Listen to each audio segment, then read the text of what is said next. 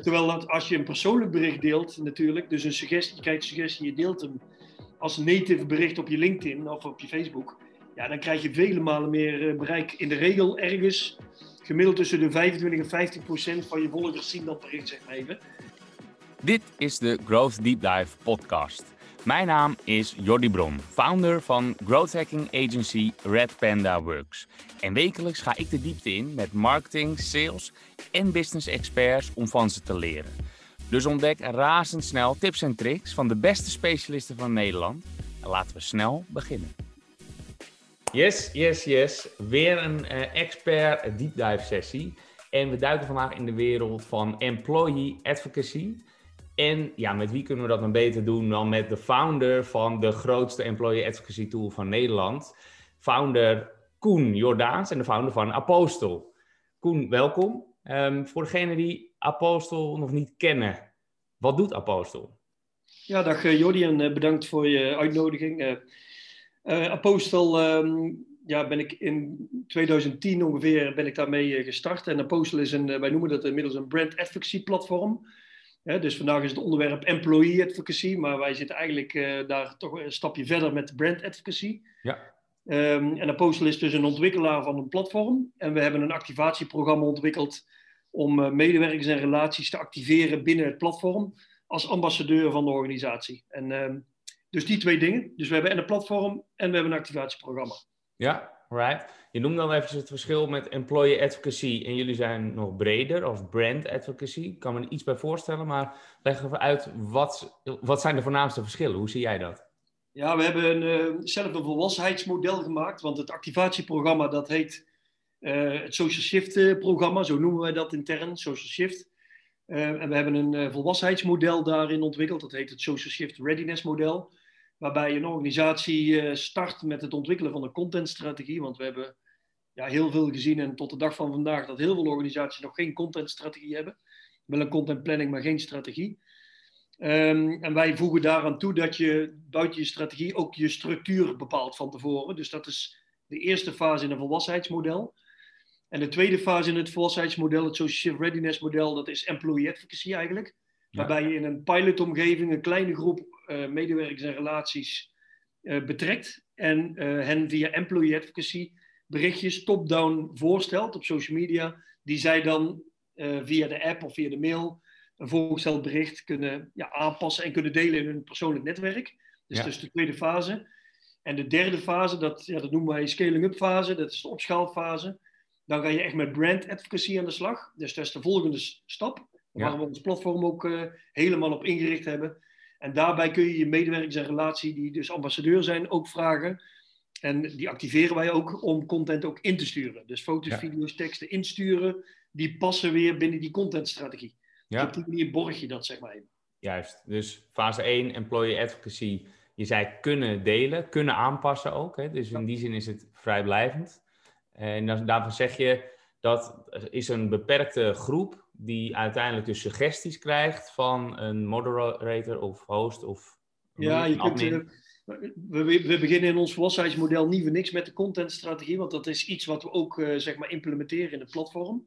Um, en op die manier kun je dus be bepaalde medewerkers of relaties als ambassadeur in een bepaalde groep uh, zetten. Dat kan je bijvoorbeeld voorstellen als, als je een contentpijler hebt die gaat over een bepaald product wat je verkoopt. Dan zou je bijvoorbeeld je salesmensen die dat product verkopen in een groep kunnen zetten, bijvoorbeeld. Uh, maar je kunt bijvoorbeeld ook, noem even bijvoorbeeld Shimano, die bijvoorbeeld uh, in verschillende landen dit doet. Je kunt ook groepen maken op je doelgroep, zeg maar, per, per land bijvoorbeeld. Of, ja, per Shimano, de, de fietsenbouwer, het ja. Ja. Die heeft dus hun uh, medewerkers allemaal op de app zitten. Op ja, ze hebben het iets anders, want ik noemde niet voor niks relaties ook, medewerkers en relaties. Ja. Uh, Shimano heeft het iets anders georganiseerd. Die heeft hun relaties met name gekoppeld uh, als ambassadeur en dat zijn dan fietszaken. Ja. Dus ons platform wordt ook heel veel gebruikt door merken die een dealernetwerk hebben maar ook franchisers met meerdere vestigingen, die gebruiken het op die manier. Ja. Eh, terwijl organisaties het vaak gebruiken met hun medewerkers bijvoorbeeld. Uh, dus je kunt het op verschillende manieren kun je het inzetten. Um, nou, dus op die manier. Ik was, ik was even je vraag kwijt helemaal in het begin toen ik dat uitleggen was. Maar, wel, oh, ja, ja, maar zo, dan om bij Shimano te blijven, dan wil ik even het hele proces uh, doorlopen. Zo'n Shimano die heeft dan tientallen of honderden eh, relaties tussen op het platform zitten? Om welke aantallen gaat het? Ja, dat zijn er honderden in, in acht landen of zo, dacht ik. Ik weet het precieze aantallen niet, maar het ligt ergens toch volgens mij tussen de 400 en de 500. Ja, en die honderden, die krijgen dus suggesties te zien? Of zijn zij ook al zelf met, komen zij zelf ook met suggesties? in die fase zitten zij nog niet. Zij, zij zijn wel al een aantal jaren bezig. Maar ze zitten vooral in de opschaling in, het aan, in de aantallen. Ja. Ehm, ik heb laatst recent nog een podcast met, met ze opgenomen, of ik moet zeggen mijn compagnon. Waarbij werd besproken dat het authentieke contentstuk zeg maar, ook belangrijk gaat worden in de toekomst. Ja. Maar zover zijn ze nog niet, moet ik zeggen. En een mooi voorbeeld die wel al zover zijn is bijvoorbeeld Veenstra, die grootste installateur. Ja, ja. Die installateurs die, die, die hebben het voor, bijvoorbeeld wel al voor elkaar dat ze authentieke content uit de organisatie krijgen op die manier, van de werkvloer. Precies, dus en dan ben je echt in fase brand advocacy ja. En eh, dan gaat het echt eh, leven. Ja. Waar ik eh, ehm, constant als, als growth hacker tegenaan loop, is dat het delen en commenten van berichten, dan heb ik het vooral over LinkedIn als B2B growth hacker, dat dat altijd minder werkt. En als ik het goed begrijp, dan zeg je, je, je maakt suggesties die ze uiteindelijk zelf ook op hun LinkedIn als een daadwerkelijk bericht kunnen, kunnen plaatsen. Dus we hebben het niet meer over het sharen, maar echt over een, een eigen authentieke post dus. Ja, we hebben het daar eigenlijk over, ja, wij noemen dat native sharing. Hè? Dus, je bent, dus op LinkedIn komt echt een bericht die jij zelf hebt geplaatst. Dus dat is heel iets anders dan sharen. Nou, de algoritmes van de social media platformen, die, uh, ja, die renken dat ook veel beter. Dus je bereik, je bereik gaat gewoon vele malen meer omhoog, zeg maar even. Ja, precies. Dus, uh, dus dat, het, het, is veel interessanter om zelf een post te maken en te delen op LinkedIn, dan dat je een bericht van je bijvoorbeeld je bedrijfaccount deelt. Bijvoorbeeld. Ja, ja, wij, uh, wij gebruiken Apostel uh, ook wel voor klanten, dus ik, daarom ken ik het een, een, beetje. Maar wij gebruiken het ook nog wel eens naast een buffer of Hootsuite. En die vergelijking zou je ook wel vaak krijgen, vermoed ik, van, uh, van klanten, potentiële klanten. Ja. Wat, wat zijn de voornaamste verschillen met social media planningstools zoals Buffer en Hootsuite? Ja, de, er, zit, er zit een vergelijkbare functionaliteit in. Bijvoorbeeld in een Apostel-platform kun je ook berichten inplannen in de toekomst voor je bedrijfaccounts. Dus het is niet zo dat je alleen maar je medewerkers en je relaties kunt, uh, maar ook je bedrijfaccounts. Dus die is vergelijkbaar met Buffer en Hootsuite. Waar het grote verschil zit, is dat we dus en vanuit die contentstrategie werken. Dus dat is eigenlijk als je de wizard start, dan zijn dat de eerste dingen die je moet, uh, erin moet zetten. Dus die, je doelstellingen, je contentpijlers. Daarbij ook je groepenmanagement, dat je je ambassadeurs ook echt indeelt in groepen. En natuurlijk je ambassadeurs die je betrekt als extra kanaal dus als je dit met 100 man gaat doen, 100 medewerkers, dan heb je in één keer 100 extra kanalen. Ja. En in Hootsuite zie je vaak in Buffer, zie je vaak dat organisaties die met name gebruiken voor bedrijfaccounts. Ja. Um, het grote verschil is ook, want Hootsuite komen we inderdaad regelmatig tegen. Als we eenmaal aan tafel zitten, moet ik zeggen, dan winnen we toch best wel vaak. En dat heeft te maken met dat we uh, A, de strategie, zeg maar, uh, dat we daar starten, maar ook dat we een activatieprogramma hebben. Ja. Want de Hootsuite van deze wereld, die gooien toch met alle respect toch een uh, licentie over de schutting en een inlogje. En, uh, maar ja, ik, ik, doe die niet, ik doe die niet voor niks al zo lang. Het activatieprogramma is toch wel echt heel belangrijk om het echt aan de gang te krijgen. Ja, dat, lijkt me ook onmisbaar. Dat merk ik ook bij onze klanten. Wij doen dat dan vaak voor ze. Maar als je uh, ja, als niet achter de broek aan zit, dan blijft het toch vaak laag op de prio-lijst staan. Terwijl hè, de, een belangrijk extra bereikmiddel is, althans een middel met heel veel bereik, op het moment dat je dus authentieke posten van maakt op persoonlijke profielen. Ja dat is ook een groot verschil, toch? Dat je dus echt je suggesties daar maakt. Ja. En het niet inderdaad, wat je zegt, niet alleen de bedrijfsaccounts. Want ja, misschien kan je dat beamen of uh, uh, juist versterken. Maar ik zie vaak dat bedrijfsaccounts echt maar een fractie van het bereik hebben nog. Misschien maar een kwart of een vijfde of zo. Ja, nou, dit verandert heel veel. Die algoritmes zijn continu in beweging. Maar wij noemen in de markt dat je op een bedrijfaccount gemiddeld tussen de 2 en 15 procent bereikt van je, van je volgers. Ja. Buiten het feit dat het best ingewikkeld is al om volgers te krijgen op je bedrijfaccount. Hè? Ja. Uh, dus, dus die bereikcijfers zijn vaak heel erg laag, maar dat, de luisteraars zullen dat ook beamen, want dat hebben ze zelf natuurlijk ook. Hè? Ik heb nog nooit gehoord dat iemand zegt nee, dat is niet waar. Ja. Terwijl dat als je een persoonlijk bericht deelt natuurlijk, dus een suggestie, je krijgt een suggestie, je deelt hem als native bericht op je LinkedIn of op je Facebook, ja, dan krijg je vele malen meer eh, bereik in de regel ergens gemiddeld tussen de 25 en 50 procent van je volgers zien dat bericht, zeg maar even. Ja. Um, daarbij wel zeggen dat die algoritmes wel continu in beweging zijn natuurlijk. Maar het verschil is enorm. Zie je daar nu al uh, trends in ontstaan? Dat je zegt het is juist meer geworden of juist minder als het gaat om bereik?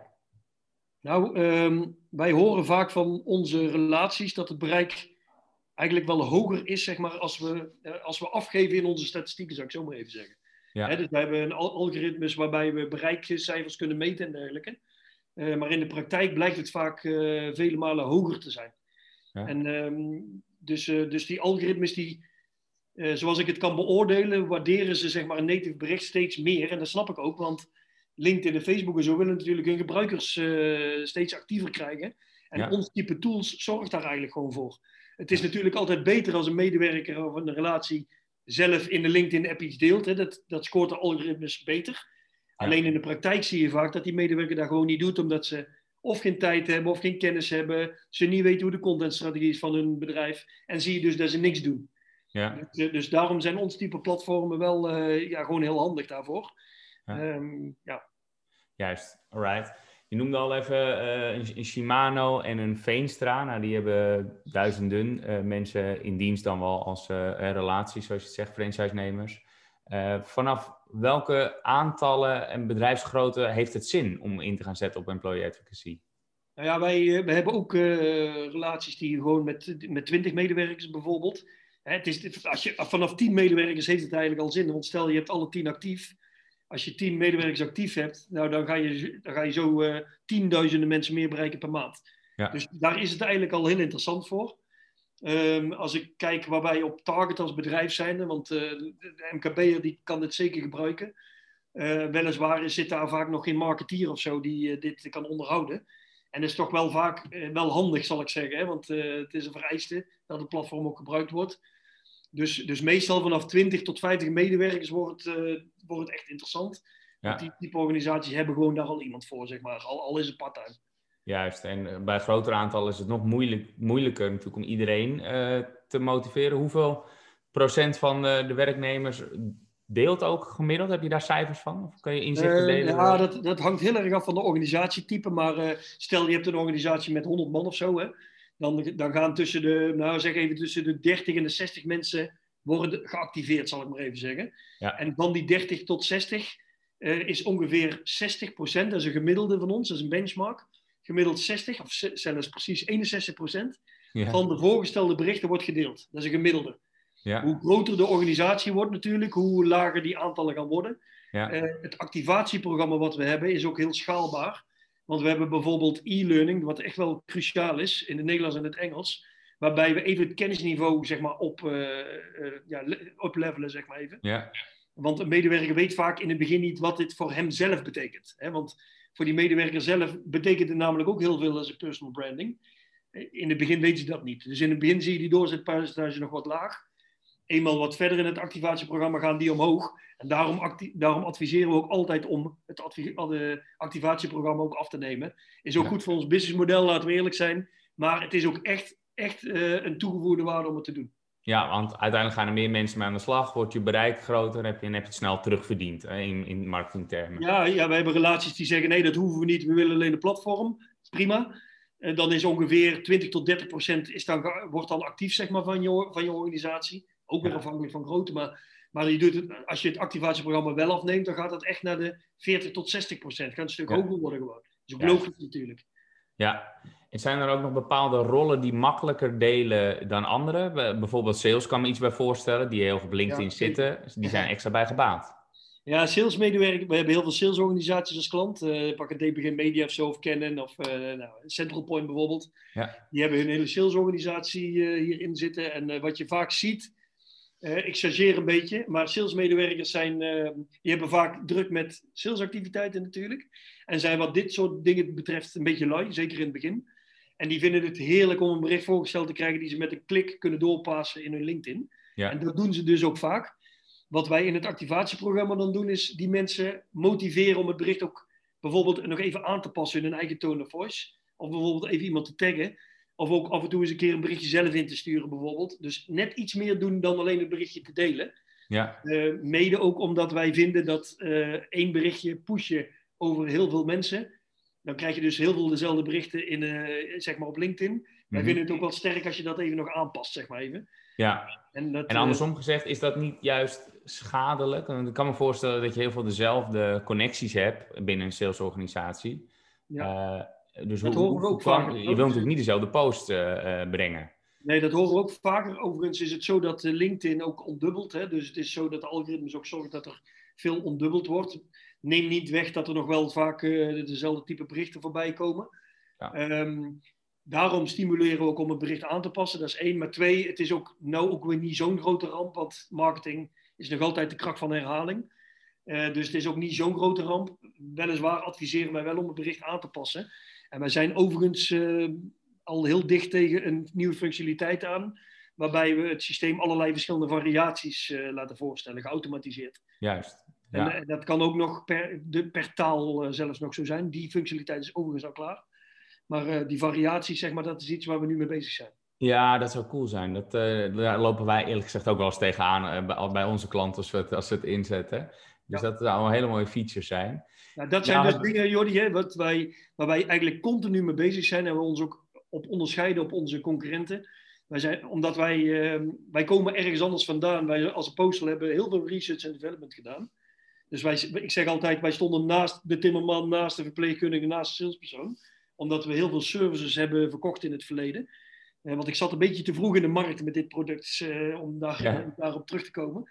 Uh, want in 2012, 13 was nog niemand bezig om medewerkers te activeren op social media. Maar dat was destijds wel al mijn, mijn missie, zeg maar even, mijn visie. Ja. Um, dus hebben we dat gaan doen en toen hebben we dus die services ontwikkeld en dan echt naast de gebruiker gestaan. Mm Dus wij weten eigenlijk inmiddels wel heel goed wat er moet gebeuren, zowel technisch gezien als uh, onze relaties, uh, wat die moeten doen om het echt aan de gang te krijgen. En die variaties is daar bijvoorbeeld één ding van. Dus wij zijn continu features aan het ontwikkelen om dat zeg maar te verbeteren. Ja, ja ik denk dat het ook nodig is. Je wil voorop uh, blijven lopen met dergelijke tools. Want de buffers en hoedsuite zitten ook niet stil. Al is het iets anders, maar concurrentie zal er zijn. Zeker. Um, en nu hebben we het natuurlijk vooral over, over LinkedIn als B2B growth hackers, logisch. Um, welke andere platformen uh, adviseer je vaak om ook te gaan koppelen? Want je kan bijvoorbeeld ook hè, Facebook en Instagram, maar is dat ook noodzakelijk voor een B2B-organisatie? Voor een B2B, dat hangt er een beetje af van wat de doelstelling is. Hè? Want je kunt onze brand advocacy kun je inzetten voor verschillende doeleinden. Je kunt bijvoorbeeld voor je HR, je recruitment, hè, laten zien dat je een leuke werkgever bent. Uh, ja, dan is Facebook, Instagram inderdaad een, uh, een belangrijke vaak, ook in de B2B-omgeving. Um, ben je dit alleen maar, het platform alleen maar aan het inzetten voor sales, uh, eh, B2B, dan is alleen LinkedIn en misschien nog Twitter uh, vaak interessant. Uh, Overigens, um, koppel je je bedrijfaccounts koppel je eigenlijk van scratch als je begint met een platform. Maar medewerkers hoeven niet per se hun accounts te koppelen. Dat is pas als je een berichtje krijgt voorgesteld in de app. Dan vraagt het systeem pas om een, een koppeling te maken eventjes. En dit doe je dan eenmalig. En die koppeling blijft dan gewoon zeg maar aan de app gekoppeld. Ja. En, de, en de medewerker kan dan zelf bepalen of je berichtje plaatst op LinkedIn, Facebook, Instagram of Twitter of zo. Ja. overigens is het wel zo dat degene die verantwoordelijk is voor het berichtje nog wel aan kan klikken dat het bericht alleen maar voor LinkedIn bijvoorbeeld is. En dan kan de medewerker dat niet bepalen. Maar overigens, uh, die, die koppeling maken ze dus gewoon eenmalig. Mm -hmm. Nadelen. Precies. Nou, willen wij ook wel eens uh, video uh, plaatsen. Dat zijn belemmeringen. Dat kan, dat kan een post, maar dat kan geen één tool. Dat zijn gewoon belemmeringen van uh, de API van LinkedIn, klopt dat? Ja, met name op iOS, als je het daarover hebt. Dat is heel technisch nou, waar we misschien nou over gaan hebben. Maar op Android werkt dat wel prima. We hebben overigens ook een, een afwerking van een voorgesteld bericht. Kun je ook via de mail delen bijvoorbeeld. en daar gaat via Android loopt alles prima met video delen. Uh, iOS uh, niet. Dat heeft te maken gewoon met de koppeling van, uh, van Apple die niet toegestaan is. Ja. En we hebben daar wel een workaround voor gemaakt dat, je, dat we een koppeling hebben met Vimeo hebben we gemaakt. Waarbij een video te delen is op Vimeo, via Vimeo. Dus dan maken we automatisch van de video een Vimeo videootje. Ja. en dat, daar hebben we ook weer bewust voor gekozen, Vimeo, omdat Microsoft natuurlijk eigenaar is van LinkedIn. En eigenlijk van YouTube wil winnen. Dus YouTube-video's worden ook weer afgestraft qua bereik op LinkedIn bijvoorbeeld. Weet je ja. dat marketeers niet. Dus dat is de reden waarom we met Vimeo uh, zijn gekoppeld bijvoorbeeld. Oké, dat is een goede tip. Dus uh, wil je groter bereik, plaats een Vimeo-video uh, en geen YouTube-video op LinkedIn. Ja. ja. Oké. wij werken samen met Richard van der Blom, dat is ook een partner van ons. Just Connecting ehm, is zijn bedrijf. En die heeft altijd onderzoeken over algoritmes en dergelijke. Dat is heel interessant voor jullie ook om te volgen, denk ik. Ja. komt elk jaar wel weer met een onderzoek van de algoritmes. Hij zit ook in de denktank van, van LinkedIn zelf. Ehm, volgens mij de enige van Nederland, dacht ik. Als, als social selling guru, zeg maar even. En via, via, hem zien we dit soort onderzoeken krijgen we dan vaak terug. Dus het is wel interessant om die te gaan volgen ook. Oké, okay. goede tip, goede tip. Richard, Richard van der Blom. Ja, Richard van der Blom. Nou, even een promotie voor Richard gemaakt. Ehm, waar ik nog even naar op zoek ben. Uh, als beginnende marketeer, visualiseren een in-house marketeer, organisatie, nou misschien 100 uh, FTE, dat, vanaf dan wordt het echt interessant.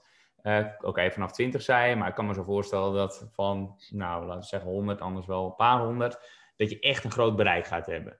Als je nou als in-house marketeer aan de slag wil gaan met Apostel, hoe, hoe ziet het proces eruit? Ja, um, ja, heel, uh, ik denk heel simpel weliswaar. Je kunt zelf beginnen door gewoon een inlog te maken in het platform zelf aan de slag.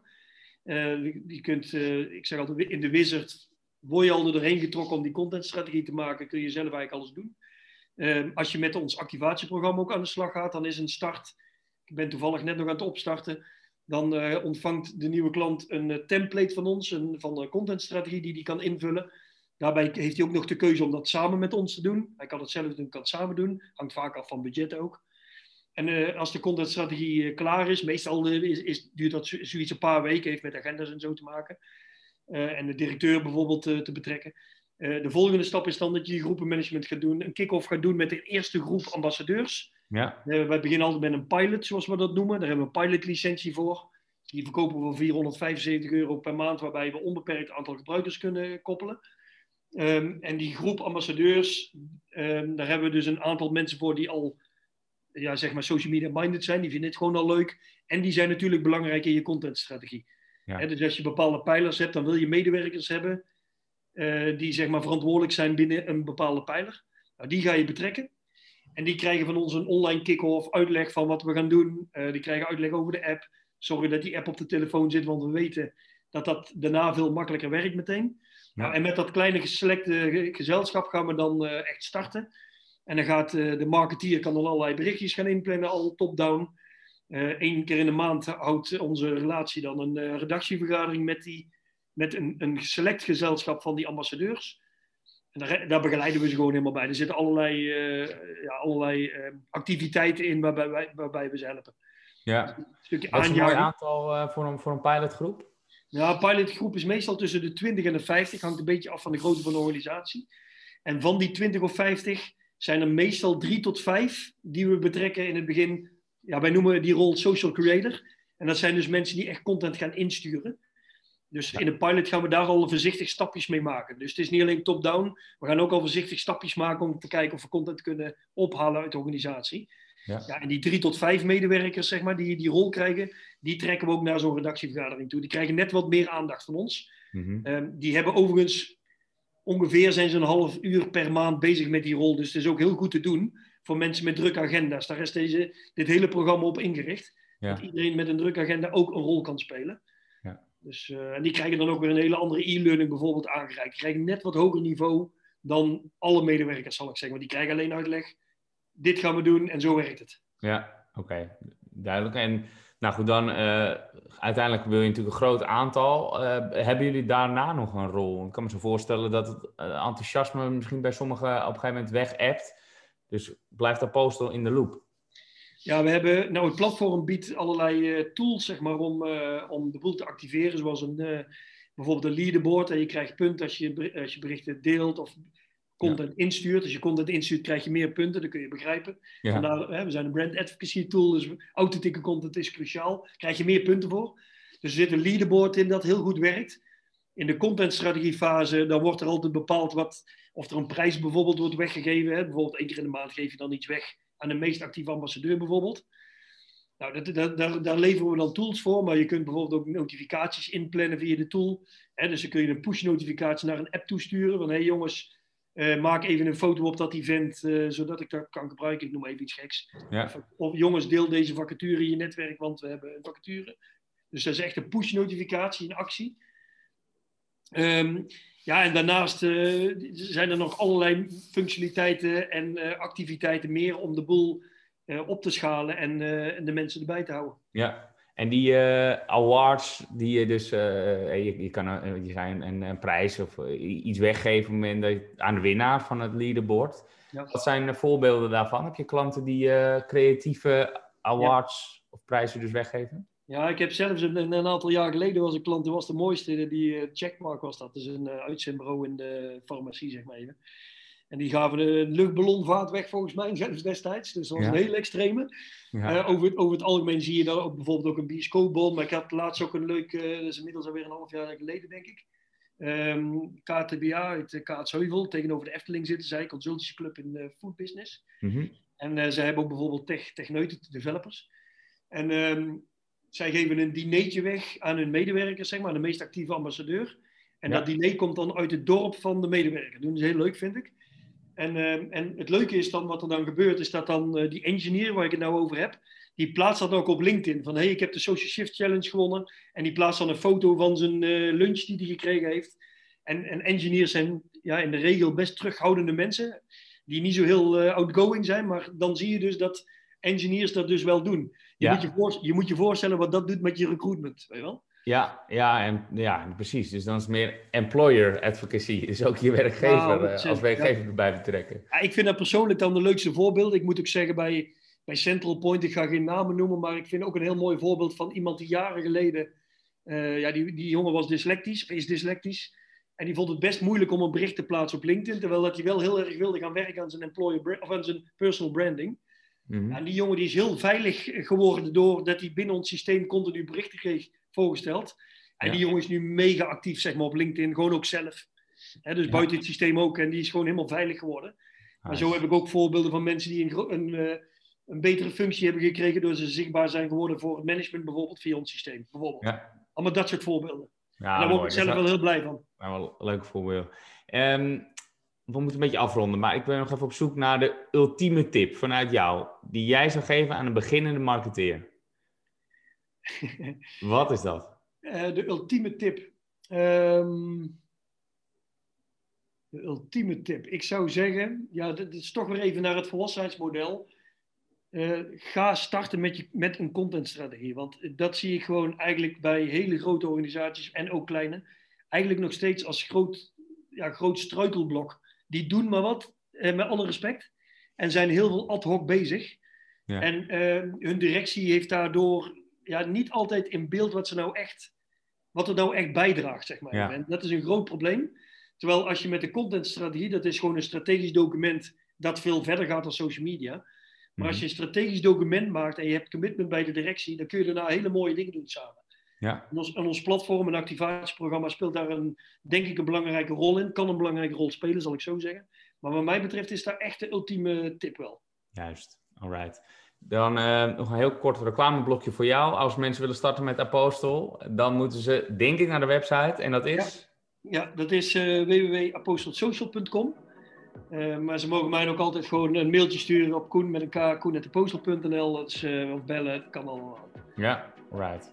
En je bent, neem ik aan, ook zichtbaar op LinkedIn. Dus je kunt je altijd op LinkedIn ook een berichtje sturen. Ja, daar staan mijn gegevens ook allemaal op. Dat kan altijd. Koen Jordan, dat kan altijd. Mooi. Super bedankt uh, Koen. En dan uh, nou ja, wens ik je heel veel succes hè, met de. Zet hem ja, bedankt Jordi. Yes. yes, dit was hem weer. Hopelijk was deze aflevering weer leerzaam, zodat jij een nog betere growth hacker wordt. Heb je zelf ideeën voor onderwerpen of wil je zelf te gast zijn als expert? Stuur mij, Jordi Bron, een berichtje op LinkedIn of stuur een mail naar jordi.redpanda.works. Het e-mailadres vind je natuurlijk ook op onze website redpanda.works. Ik wil je nou nog iets vragen en dat is om een eerlijke review te geven. Voor growth hackers is het namelijk super belangrijk om feedback en daarmee data te verzamelen. Dus ben ik benieuwd wat jij van deze podcast vindt. Laat het dus weten door een review te geven in je favoriete podcast app. Dankjewel alvast en tot volgende week.